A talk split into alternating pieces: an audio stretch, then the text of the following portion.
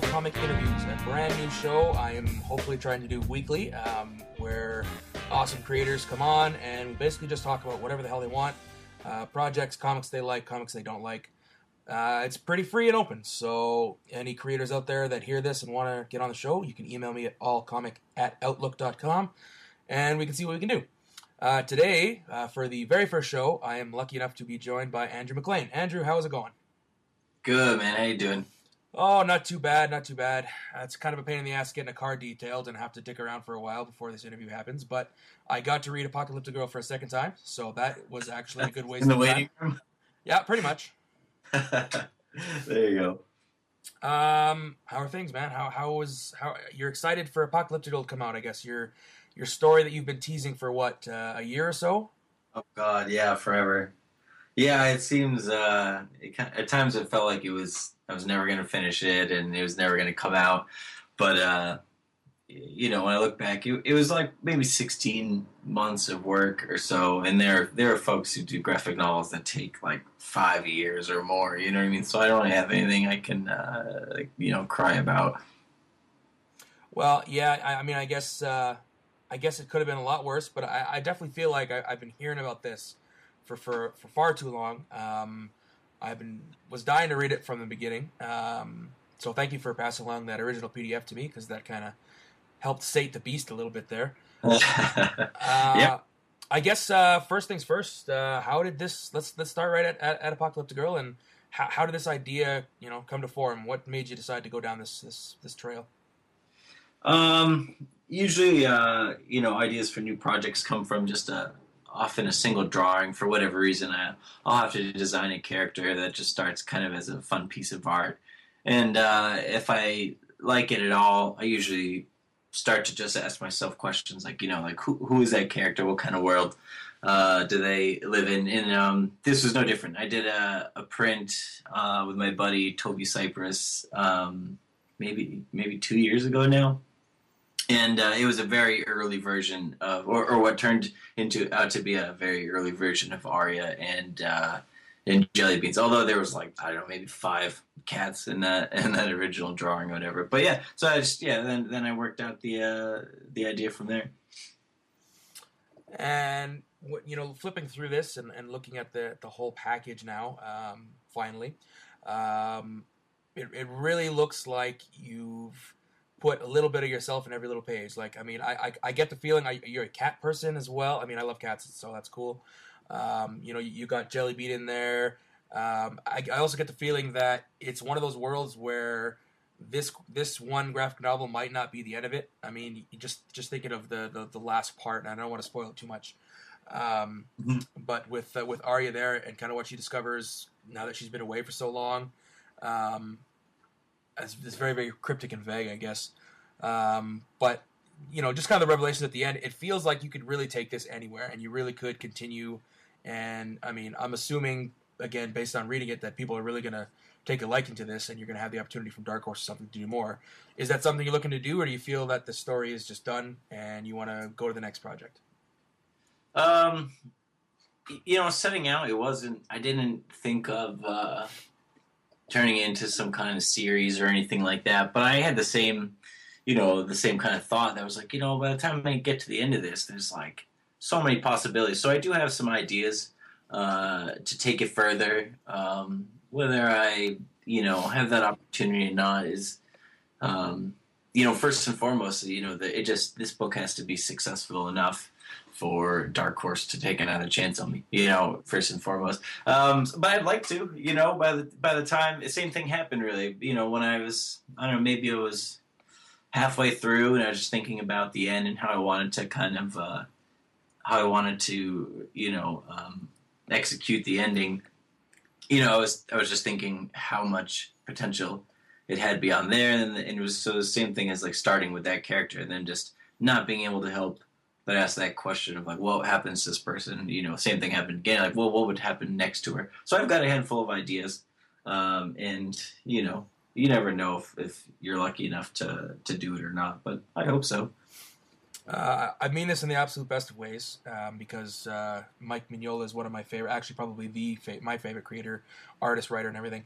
Um, I really get not just with art, but kind of like a story wise, like like at the beginning of something big. Um, with this story, it, has got a, a, cool Mignola vibe to it. Um, is that's is he somebody that you you you know you you followed for a while? You know you you you, kind of I don't want to say uh, I don't want to say necessarily like have a very similar style because I mean obviously Mignola style is a lot darker, um, but but there's hints of it. You know what I mean? Like how, how to best explain this? At, at, when I read uh, Seed of Destruction for the first time, you know, and it, it felt like there was so much more that could be told. That's the feeling that I get after reading this, especially the second time. Uh, so you know, how how much, if at all, does Mignola influence your work? Um, hugely. I mean, less so less so now that I've been kind of, you know, going at my own thing for a while, and I've gotten into more and more artists. But you know, getting into his work was a big kind of reintroduction to comics for me. Um, I probably stopped kind of reading comics and following comics, you know, when I was, I don't know, maybe uh, 16 or so, 16 or 17. And then I didn't really give comics another shot until I was, I don't know, maybe maybe as much as 10 years, probably 10 years at most. But that was kind of like, you know, um, was was with Hellboy. I kind of saw Mignola's work and uh, and kind of just fell in love with the character of Hellboy and just totally binged on anything Hellboy and Mignola I could get my hands for for a long time. Um, and then so yeah, and then I always I always drew as a kid, and I, I still drew then.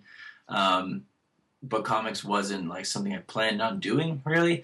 And uh, so when I started to draw a lot more, they were very, very Mignola esque, you know. And as the more and more I got into drawing and, and making comics seriously, the further my style kind of got away from his. But when I started out, it was kind of like, uh, you know, it was like I want to draw like Mignola. Do you know what I mean? So I there's like no way there isn't uh, still a fair amount of uh, Mignola isms in my art, you know.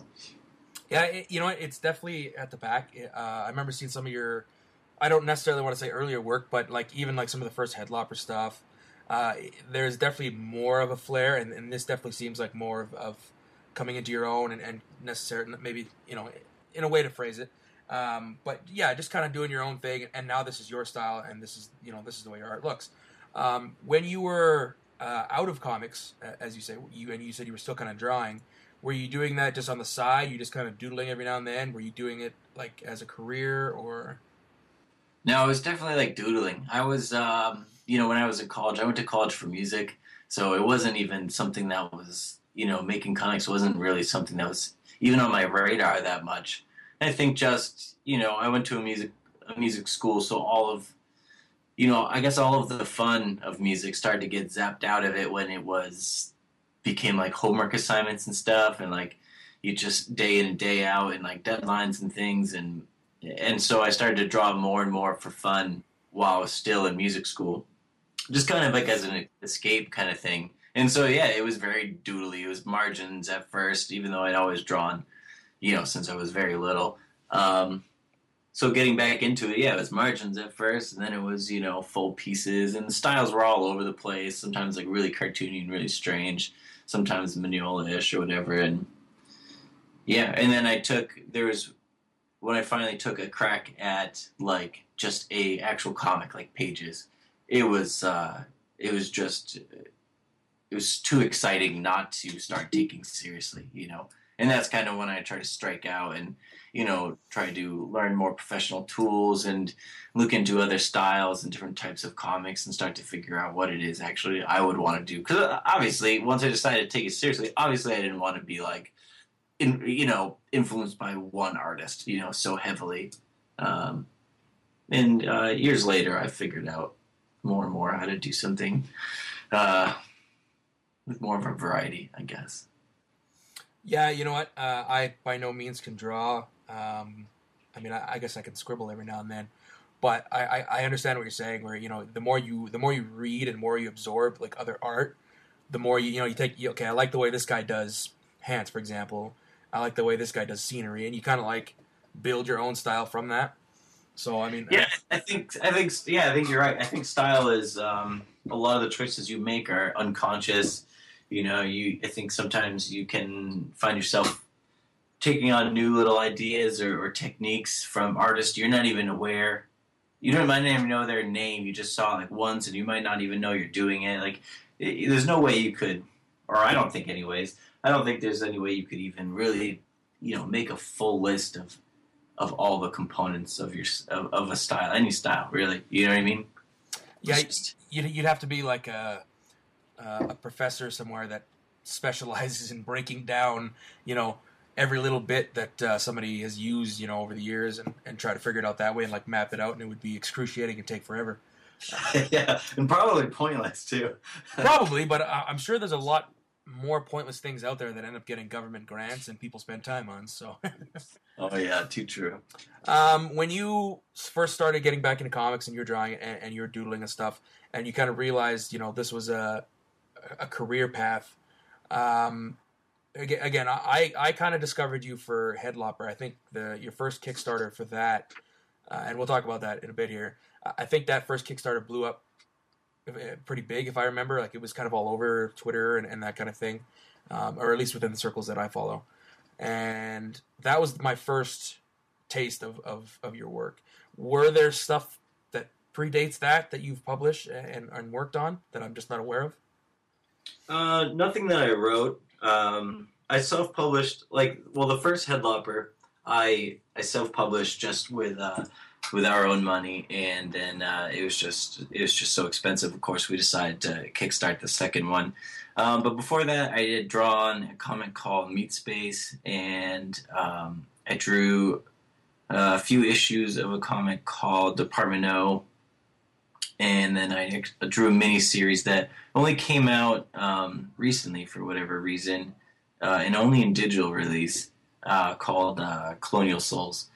But uh, you know, some of those I drew in between the Headloppers. It was like I think in between Headlopper one and Headlopper two, there was probably almost a year or so.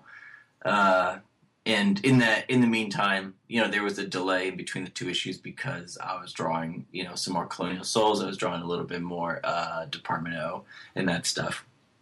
But once I uh, once I started to write my own material with like Headlopper, I uh, realized that that was really kind of my favorite approach. I like working with others. The collaboration is like super fun, um, but at the same time, you know, writing for yourself, you literally get everything you want. You know, you can't complain. You know, if uh, if there's too many speech bubbles in a panel or, or whatever, you like that was that was all your choice. And also, you have the power to change your your uh, your ideas on the spot. You know.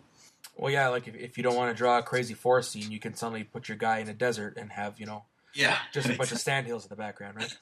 yeah. Um, and when it, when it comes to writing your own work and then drawing from somebody else's, um, obviously there's going to be a big change. But do you find it was like kind of a surprising change with how you approached uh, what you were drawing?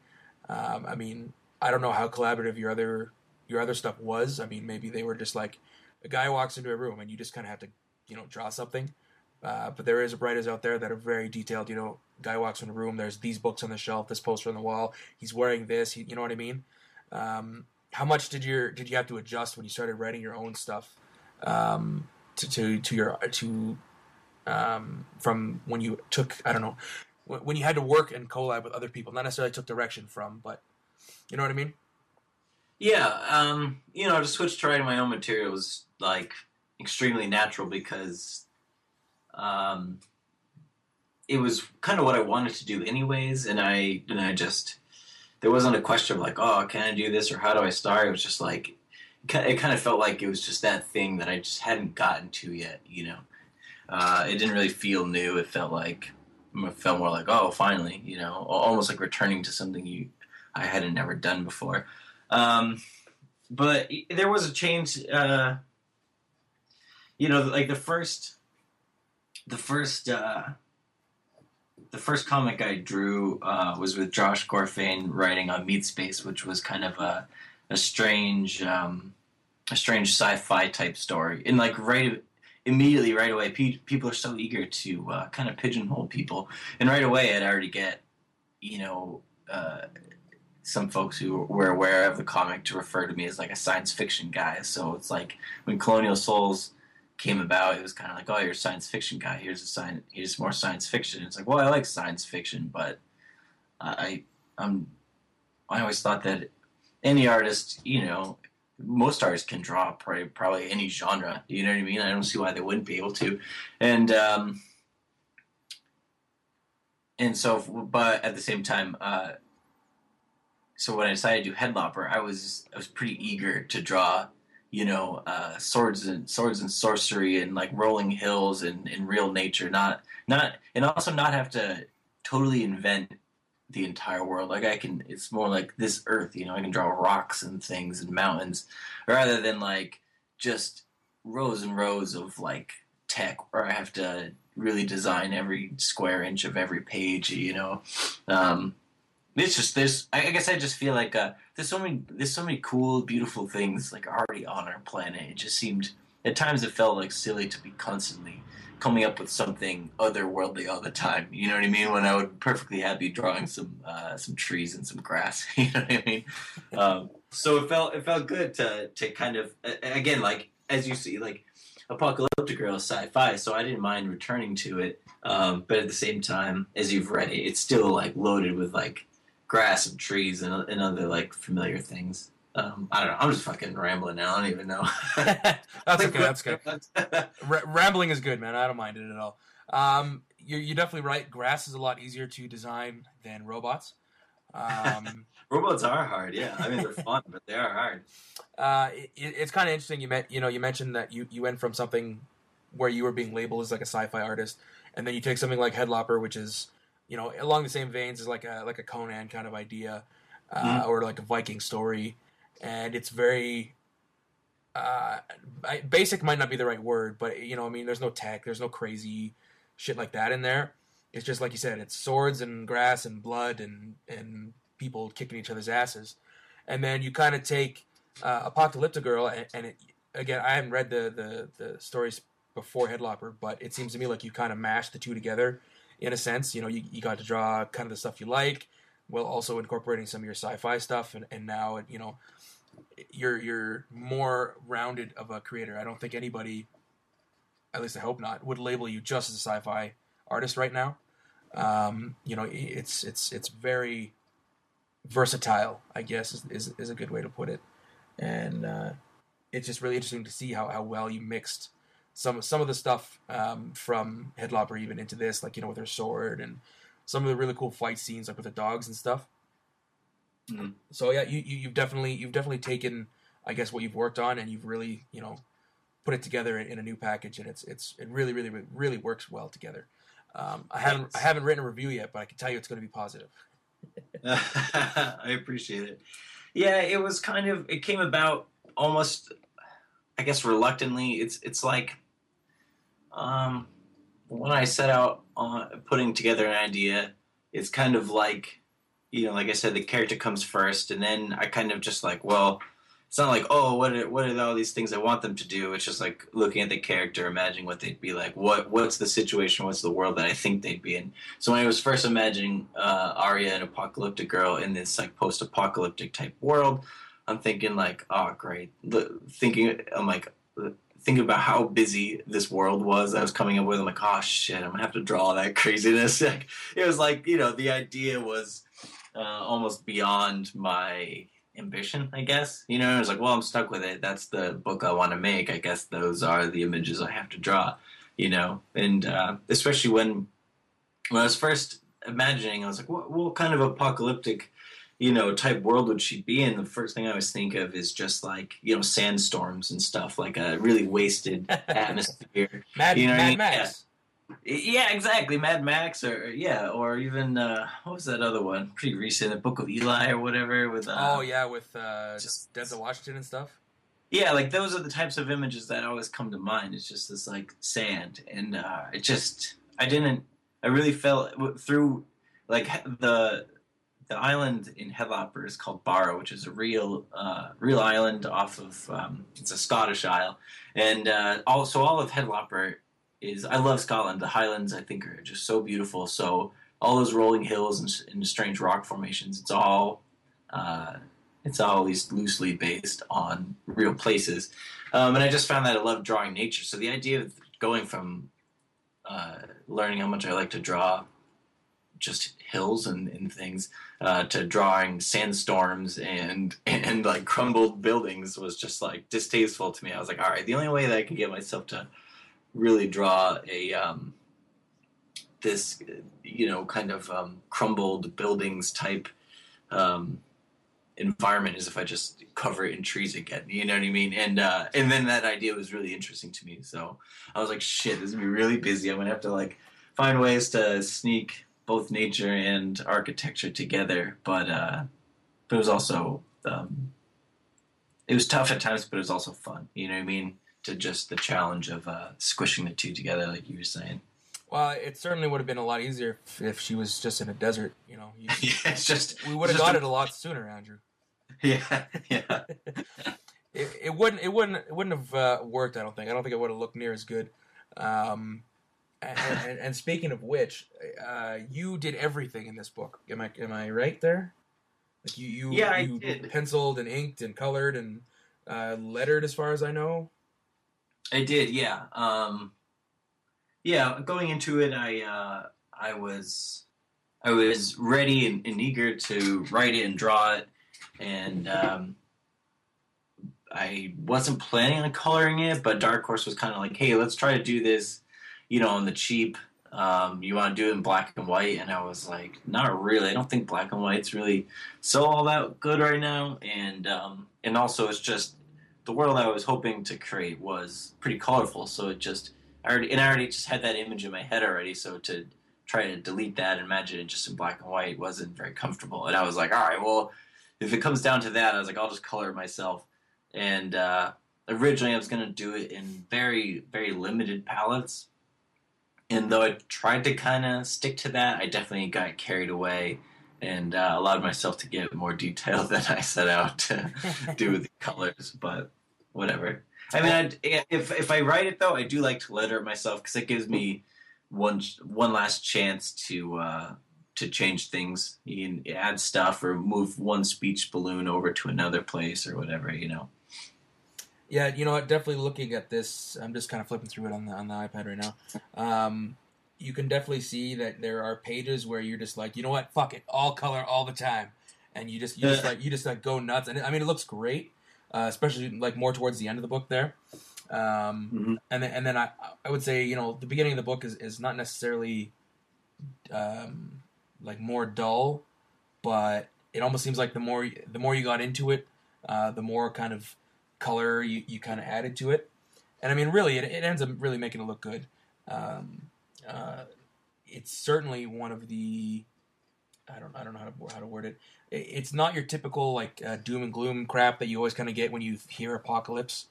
Um, it's not um, you know it's it's not a black and white zombie book that you know eventually gets too repetitive. Um, you know it, it's it's very different, and, and I think the, the the fact that you colored it really really brings it to that next level. And whoever you know you or Dark Horse or however that really ended up happening, I really think that was probably your best approach. Um, I mean, even, even just her sitting on, on the, the, the crumbling buildings and looking at like the, the sunset there, uh, like that's just that's a fantastic page. You know, even, Thanks, man. e- even without the words, you can't you, you know you know what's going on, and and like it's just it's just done really really really well. Um, do you find that? Uh, I mean, obviously, it took longer having to color it yourself, um, but do you had you I don't know shopped it out to another colorist? Uh, would that have would that have bothered you? Like I, I know for me, I'm, I'm, I can be controlling, and I'm very OCD about some things. Um, and I mean, there's a lot of great colorists out there for sure, especially like in the Dark Horse camp. You know, imagine like Dave Stewart coloring this or something. Oh Um, God, but uh, can't go can't go wrong with Dave Stewart. Oh, I know, I- right? Everything he does is just gold. Um, but you know, ha- had somebody else done it, do you, do you feel, uh, you know, you would have been, like been biting your nails, waiting to see every page and, and critiquing it, and or are you just happy the way you did it? You know, I don't even want to think about that.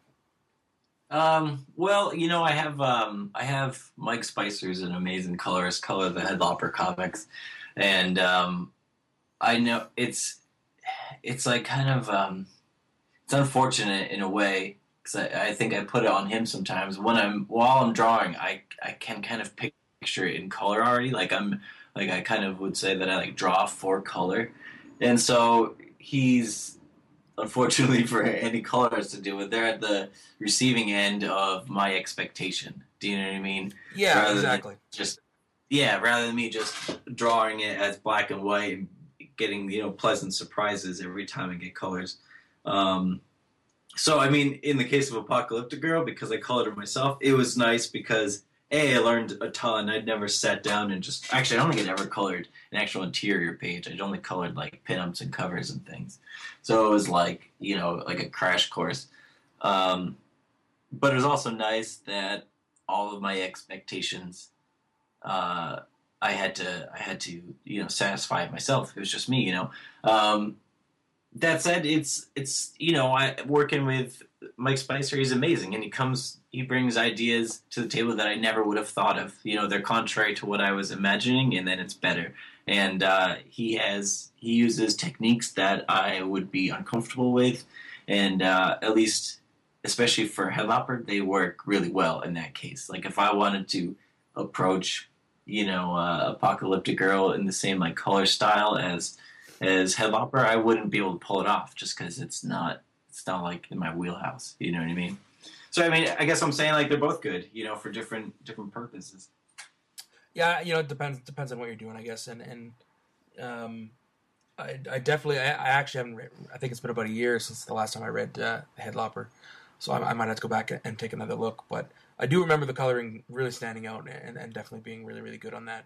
Um, yeah just he just keeps getting better and better. Like if you look at the colors from issue one to issue two um it gets better. And i mean i thought it was great on issue one but then when the colors were coming in for issue two i was super super impressed. And we're getting ready to do some more headlopper and uh, i just i know he's been working so hard and so long in all the time we've uh, not been working together. I just can't i can't wait to see what he brings this time you know That's that. That's a good little segue to uh, to break into Headlopper. Um, it, it's been out for a while now. Um, how how would you describe Headlopper to somebody that doesn't know? I mean, obviously the name, the, the name is pretty straightforward, but yeah how, how would you describe that to somebody? Well, if I really have to break it down into it's this meets this, which is always a little uncomfortable, um, the best way for me to describe it is it's kind of Conan meets Hellboy. I think. Um, I I, I would I, would agree with that. yeah, it's a it's uh it's a dark humored uh, kind of you know a big guy with a big sword uh, killing monsters. You know what I mean? It's um I'm not trying to reinvent the wheel with it. Uh, I'm just trying to like make it that version of uh, the version of a Viking you know barbarian comic that I would want. You know, I try I I hope it's really kind of like you know invokes heavy metal. You know the music not not so much a magazine as it is like you know like if it was a soundtrack it would be it'd be metal. Um and i don't know. I hope people laugh at it. I hope they say it's badass. It's it's just like it's either action or like comedy mostly. Yeah, you know what? You could definitely sit down and read that and have some like uh, Amon Amarth in the background, you know, crazy double kick drum and it, it, it, it would it would work really well. Um, you're you're working on the third issue now. Is that where we're at? Or did I? yeah i did a um um no um i yeah i'm working on the third one as we speak um i was just inking it uh, when you called um so basically i think what's going to happen and um, it's still early i can't talk to you too much about it but um, i think we're going to see um, a re-release like a collection of the first two uh, with a with a third story in that collection Mhm. um, that one I've done. I colored that one, and lettered that already, and everything. And then, so after that comes out, shortly after, we'll then we'll have the new, the brand new, um, what you and I are calling the third one. So, so I think they'll. It looks like those will both be out um, this year. Ah, goddamn comic secrecy, man, gets me every time. All right. it, it, it sucks even more when I when I hear about things and then I kind of just suddenly bring it into an interview and, for example, the interviewee doesn't understand what I'm hinting at or completely, Yeah. completely refuses to talk about it. It's like, oh man. Uh, but off uh, off the record, man, I hear all this stuff. But uh, uh, for you mentioned you're collecting it again. Uh, is that a um, a hint that a publisher has picked it up and they're going to put out a new collection? Can you say? Um, yeah, I mean nothing's been announced, but that's kind of like the plan. Um, and yeah, so like previously, one and two were separate. Um, Both were So- Kickstarters, right? um, no, we just kickstarted. We only kickstarted the second one. Oh right, Um, yeah. You self you self published the first, and then I I must have got them both through the second Kickstarter. Then Yeah, that was the thing. I just knew I was like, you know what? Like most people are, um, a lot of people coming to this will be coming to it fresh. So I made sure that you know you could get the uh, the first one with the uh, in that same Kickstarter or whatever. So yeah, so we'll. Co- I don't want to put out like re-release the same stuff. So the f- the first kind of uh, collection will be Headlopper one and two, and what for you know working purposes I was calling Headlopper two point five. Um, just so that there's so one and two are together and then for folks who have already read one and two there's still like a new story in that first release um, and then like i said um, i'll move on to the next really long form story uh, that'll come out after that like into like um, you know by itself are you planning? You, you say long form. Um, are you planning on graphic novel release then, like a similar to uh, Apocalyptic Girl, where what is it, 90, 90 pages, something like that, ninety seven pages? Or um, no probably going- about, the size, probably about the size of uh, headlopper 2 i think um, each release will be uh, about probably 45 or 50 pages. Um, and i'm going to do them quarterly. I just really liked the when i did headlopper when i did headlopper 1 i was kind of seeing where i would get how far into the story i would get at like the 22 23 page you know marker and i just wrote it at the at the pace that i wanted to tell the story at and um, I didn't get super far, but it was like a, a good enough like cliffhanger or whatever. Uh, so that when I got to Headlopper two, I was like, I'm gonna write this. I'm gonna pick a spot I want to end at in the story and just write whatever page count that is. And it ended up being about 45 pages, whatever. And I just really, I really liked how.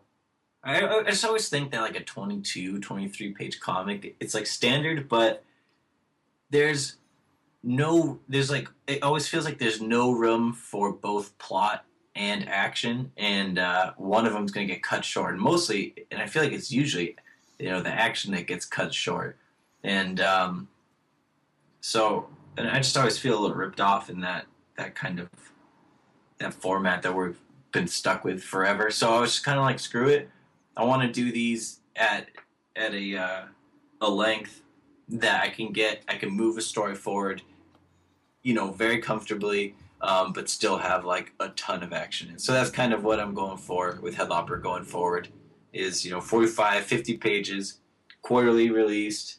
Um, so they can have big chunks of story, big chunks of action, you know.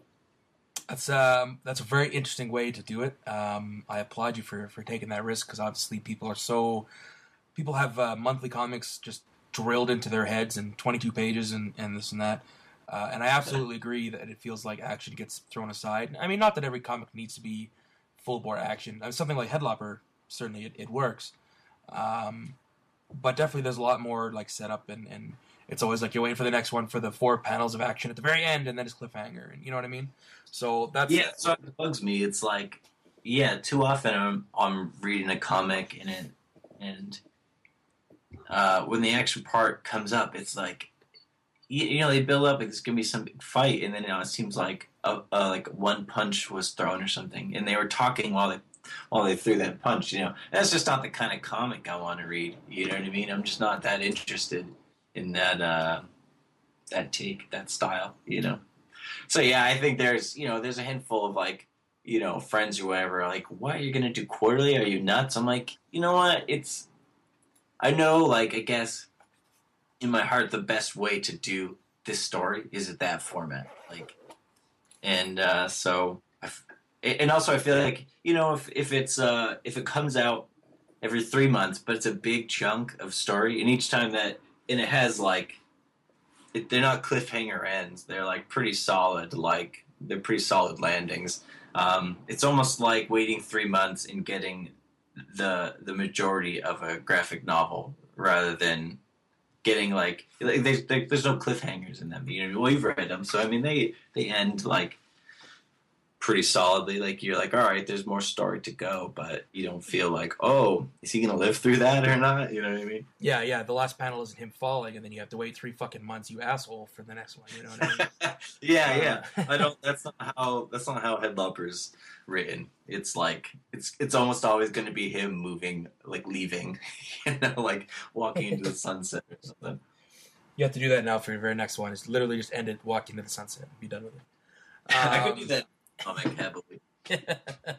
um, so uh, safe to assume that then it's the the quarterly comics are going to be released uh, physical and digital, or is there one medium you prefer?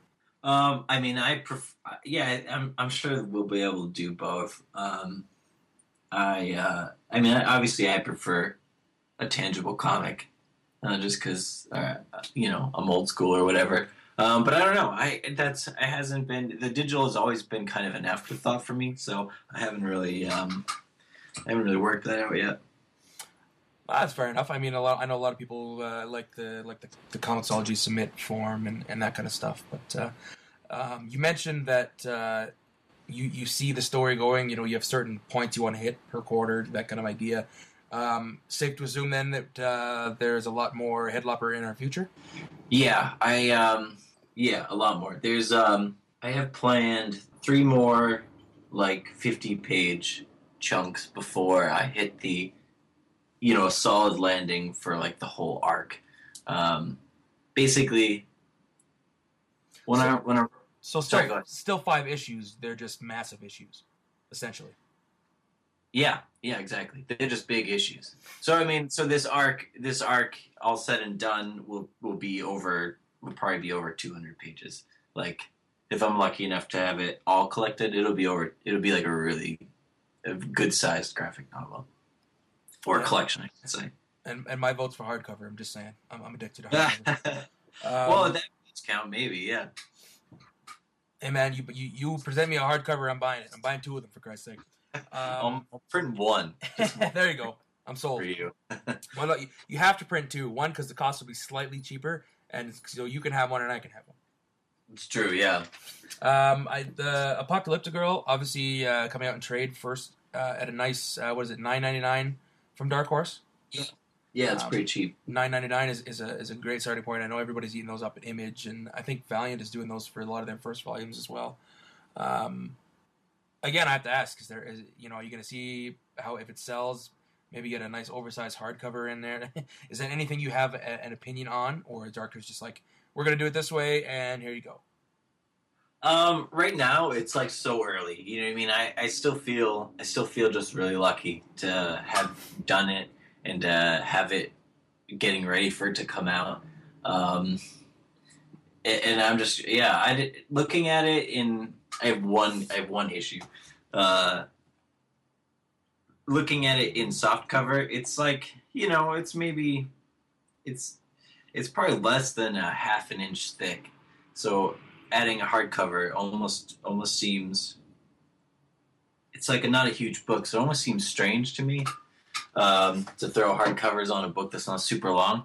But I'll, but at the same time, like if Dark Horse wanted to do that, yeah, that's cool. Mostly, I'm just I'm I, I don't know, man. I'm just happy this thing is coming out, you know, in a tangible format where someone else is gonna, you know, after self publishing for a while, I, I've gotten tired of it. You know, to put in people's hands, they they've either got to come find me at a convention. They've got to find the very select few comic shops that carry my stuff, or they got to order it online. The idea that there's a, a publisher is going to go and you know that people can get it on Amazon now, or, or they can get it at Barnes and Noble now, or like any comic shop will just have it on the shelves. It's su- it's such a relief. You know what I mean? Just to not just to have that taken out of my hands. Uh, I I hardly bother thinking about uh, other editions or um, you know or, or hardcovers and all that stuff. I mean, they they were listening to me like my paper. They really got like a, they printed on such an amazing paper. Like they heard me out and really worked with me to make sure it looks the way I want it. So anything else that comes out, some other editions in another language or other editions in a hardcover, that's going to be icing on the cake. I've already gotten everything I wanted. You know what I mean? Fair enough. I'm I'm just greedy as shit when it comes to that. I, I love hardcover. You um, know? A lot of people really, a lot of people were really like, "Hey, is that gonna come out in hardcover?" I was like, "No, man." They're like, ah, you know, it, you know, folks like the hardcover. I'll, know? I'll, I'll begrudgingly buy it just because it's you, Andrew. Otherwise, no. I appreciate it. Um, it's really cool that uh, you know, being a, a big fan of Mignola, that it's going to Dark Horse. I think I think Dark Horse does a lot of really really good things. Um, they're, they're certainly one of my personal favorite publishers. Uh, I, I love all the guys over there that I've, I've got to talk to, like Ob and all those guys. So um, definitely congrats on that. Um, was Dark Horse an obvious choice for you, or were you shopping it around? Did you have? I, I noticed in the back of uh, of uh, Apocalypse Girl, you had uh, big thanks to uh, uh, Oming and the other name escapes me. Um, Um, shit, there's somebody else in the back of that. It's, it's gone. yeah, I think uh, John Arcudi, John Arcudi as well. Right. right, right. Another big Dark Horse guy. Yeah, I mean they're just. I mean, for, well, first and foremost, they they offered quotes for the front cover and the back cover, and they're like really flattering. So right off the bat, you know, um, they deserved a huge thanks just just for those words. But they've both, you know, gone way out of their way many times in the past to just like support me in in all manner of you know different ways. You know, they would just they both deserve a, a thanks, even if they hadn't said nice things to print on my front and back cover. You know what I mean? Uh, they've just, you know, they don't owe me anything. There's no real reason for them uh, to go out of the way and, and you know help uh, help an up and comer, but but they they do. They do it all the time. I'm not I'm not the only one that they uh, you know I've helped out. It's just they're good people, you know. Yeah, you know what? I haven't had the pleasure of meeting John yet, but I met Mike and, and at uh, the local con last year. And damn, there's some just awesome guys to talk to. I, I mean, I didn't want to leave their table. I feel like I was pushing, pushing people away that were trying to come up and buy stuff and get sketches, and was like, no, no, shut up, I'm talking to these people, you know. Um, he's just they're just you know really down to earth, and it's just really, really cool to see. Especially, I mean, especially somebody who you know arguably as big as as as, as Mike is. Um, Mhm. You know, I mean, I mean, I guess in the comic industry, you know, there's not a lot of egos, but there obviously is some. Um, it, it just you know, it, it seems like a very very uh, Mike thing to do from my experience. You know, for him to help you out, it, it just seems like the obvious choice in his brain. And, and you know, he's just it's just really cool to see that in the back of the book. You know, and a nice big thank you, whether or not you know they had to or or, or not. Yeah, yeah. No, I haven't had the pleasure of um, of meeting Mike um, in person yet. You know, we're just on opposite coasts, and we haven't been able to connect the dots yet. But um, you know, like you said, you know, it's. Um, I mean, comic folks, uh, professionals, they're they're um, you know they're no different than anyone anyone else really. You know, they've some of them have you know egos. They could be nicer to folks, and others are like you know the coolest. You know, some of the coolest, nicest, uh, passionate people. And um, these guys both fall into the you know the latter category. Luckily. um, I think we're running out of time there, Andrew. Uh, I might try to keep this around 45 minute mark. Um, Gotcha. You know, cut you right off. I know you're rambling, a- you know, a little bit here, and you're, you're, you're, you're starting to take a little while coming up with ideas, and it's it's okay. It happens. It happens to the best of them, Andrew. Um, what, do, you, do you have anything else on the go right now? Is there? Are you just focused on Headlopper and, and you know maybe a potential Apocalyptic Girl? Do you have any, um, you know, like work for hires or other creator-owned stuff you got kicking around back there? Oh, I got a couple things. So Headlopper is my um, my main thing. It's uh, I'm trying not to let too much get in the way. That um, I'd really like to round to actually at least finish the drawing of the whole story this year would be nice.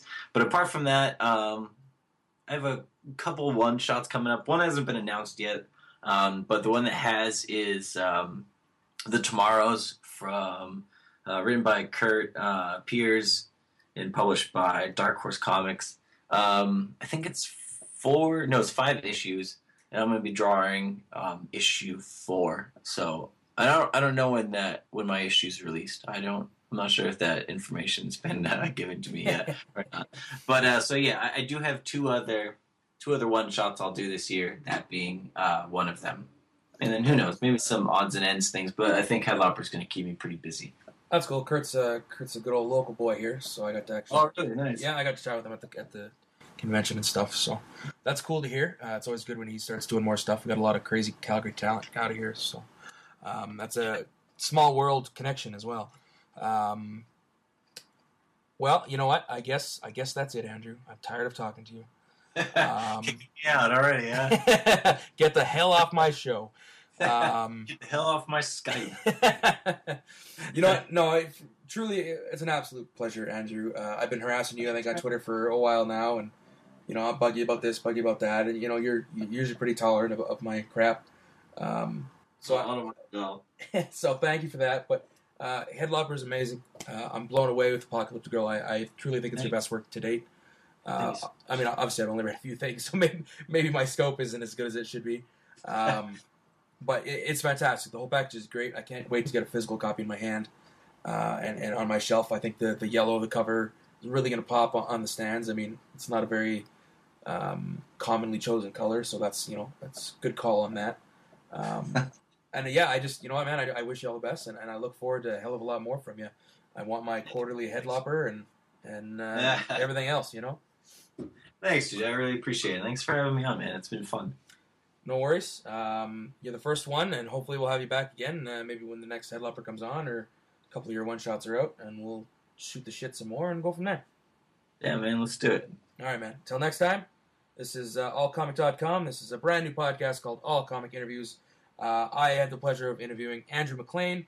Um, make sure you pick up Apocalyptic Girl next month, right, Andrew? May I want to say May twentieth. May. That's it. Yeah, May twentieth. Whew, my brain actually helps me out for once. Very Um, impressive. pick it up. You can pick it up uh, pretty much anywhere, uh, and he, it, it 100% deserves your attention. Um, if you can find some headlopper, find that as well. Uh, actually, real quick, Andrew, before we go, uh, do you have a website and social media and all that stuff you want to share? Yeah, sure. Um, let's see. On Twitter, I'm I think Andrew underscore MacLean. That's M A C L E A N. Um, I'm on Facebook. I'm on. Um, I mean, Google will find them all. I'm sure. I'm on um, Tumblr. I think that one is. Let's see. I think that one's. That one's just Andrew MacLean, like straight through, no punctuation or anything. So Tumblr's just andrewmaclean.tumblr.com.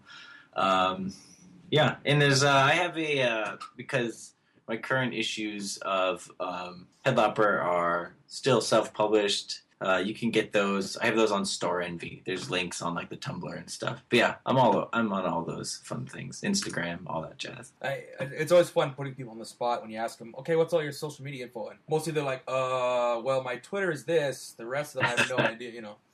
Uh, Yeah. Those lucky few bastards that managed to get the same name all across. Oh yeah, yeah. My name's not like super common, especially the spelling. I still can't get everything. You know. Uh, thank you, Andrew. Um, like I said, best of luck, and uh, we'll talk to you again. Thanks so much, dude. All right, take care. See ya.